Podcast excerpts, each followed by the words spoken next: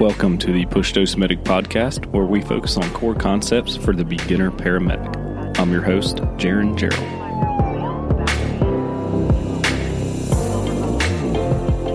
Welcome back, guys, to another episode of the Push Dose Medic podcast. I'm your host, Jaron. Before we get started today, guys, I want to send a huge thanks to everybody that's working on the front lines of healthcare and that's taking care of everybody that's suffering from this horrible pandemic we're dealing with. Um, as you know, COVID 19. It's not just the healthcare workers we have to say thanks to, it's our truck drivers, it's our store clerks that are keeping the shelves stocked, it's our scientists, it's, it's really everybody. So get out there and support small business, but also keep your social distance, stay away from people, and as always, wash your hands. It's always most important. If you tuned in last week, you know we went over DKA, diabetic ketoacidosis, and that was a two part series because there's another condition that's very similar to DKA that we're going to discuss today, and that's HHNS. There's a few different variations on how it's uh, pronounced, like HHNS or HHS, mainly the new term HHNS, which stands for hyperosmolar hyperglycemic nonketotic syndrome.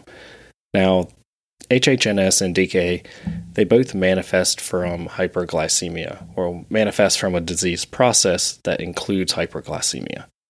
Now let's flash back to the other week and remember that DKA it happens mainly in our type 1 diabetics and it includes the presence of ketones and acidosis due to the fatty acid breakdown and this caused by no insulin.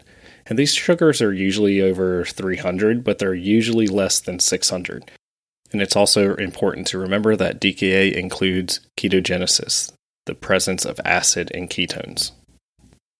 Now, in HHNS, we differ as these patients are mainly our type 2 diabetics, and this usually isn't a sudden onset like DKA in our type 1 diabetics.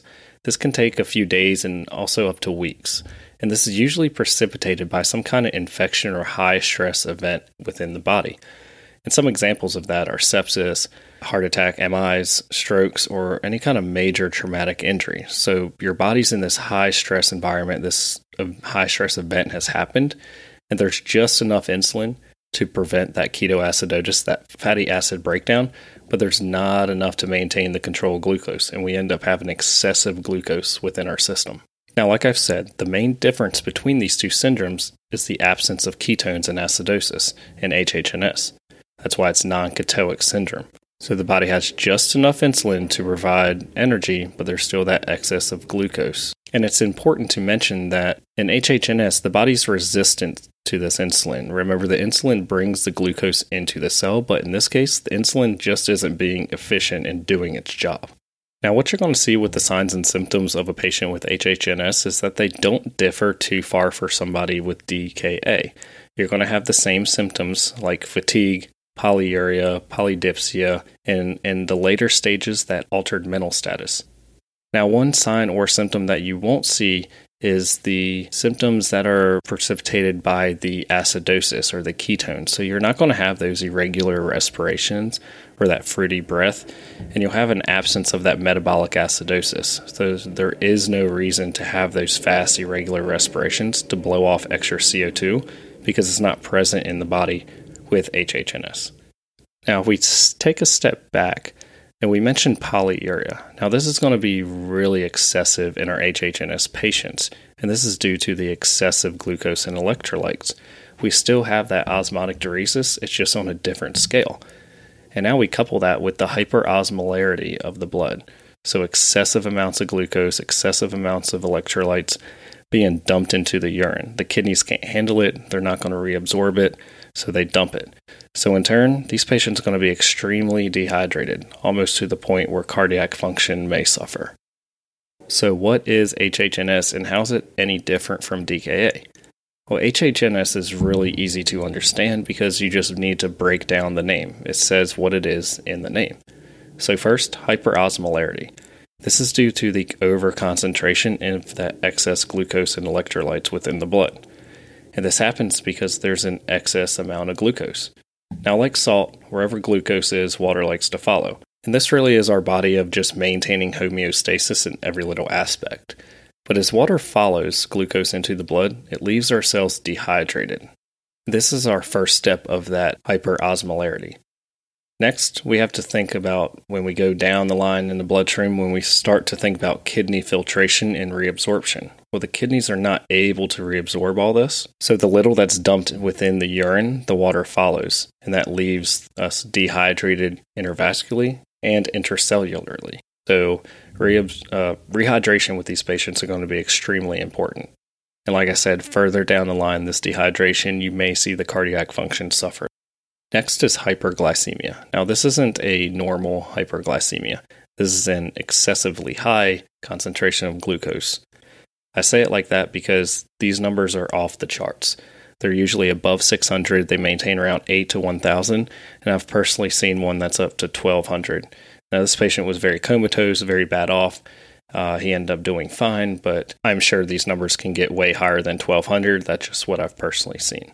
So when you see these hyperglycemic numbers that are from 600 and above or maintaining around 800 to 1000, you have a high suspicion that this patient is probably in HHNS if you couple that along with your signs and symptoms.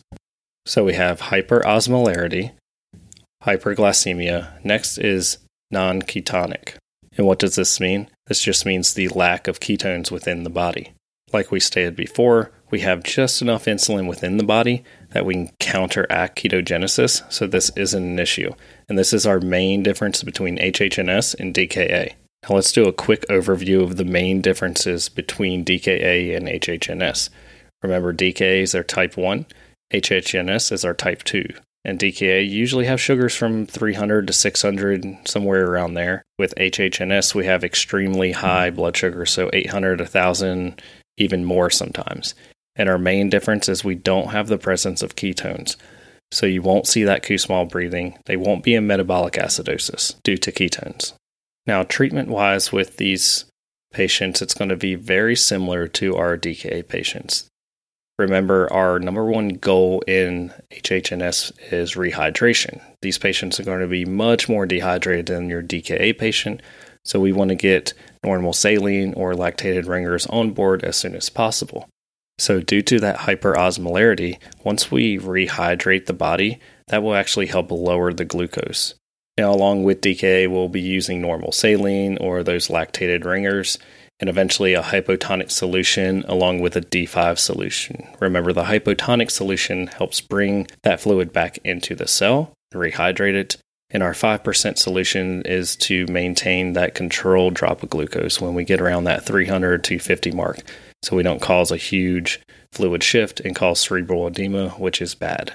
And once again, one of our other treatments is going to be insulin, and this is going to play that key role in lowering the glucose. Now, we do have insulin in the body, so these patients don't need a lot of it, but they still do need insulin to help bring that glucose into the cell and use what we can.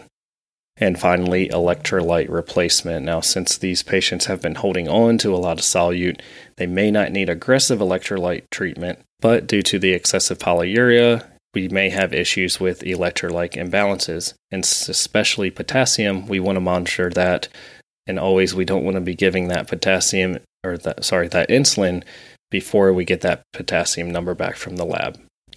As you can see, the treatments for HHNS are very similar to DKA. We don't have to worry about the acidosis effect, so giving insulin usually helps reverse that acidosis here, we're just worrying about the osmolarity and giving fluids and rehydrating our patients is going to fix that. So you can see our treatment realms are the same. There's very subtle differences in these two disease processes, but they're both important to know. So I hope you learned something about HHNS and DKA in this two part series. As always, I want to thank you guys for listening and for the support. Please subscribe on iTunes or any other podcast platform that you listen to. Visit me on Twitter at PushDoseMedic. You can visit the website for information, stickers, clothing at www.pushdosemedic.com. And if you have any suggestions on further episodes or you just want to talk and clear things up, please don't hesitate. Feel free to reach out to me. I want to thank you guys again for everything you're doing in healthcare in this crisis, and thank you for the support through the podcast. Hope you guys have a great week, and I'll talk to you later.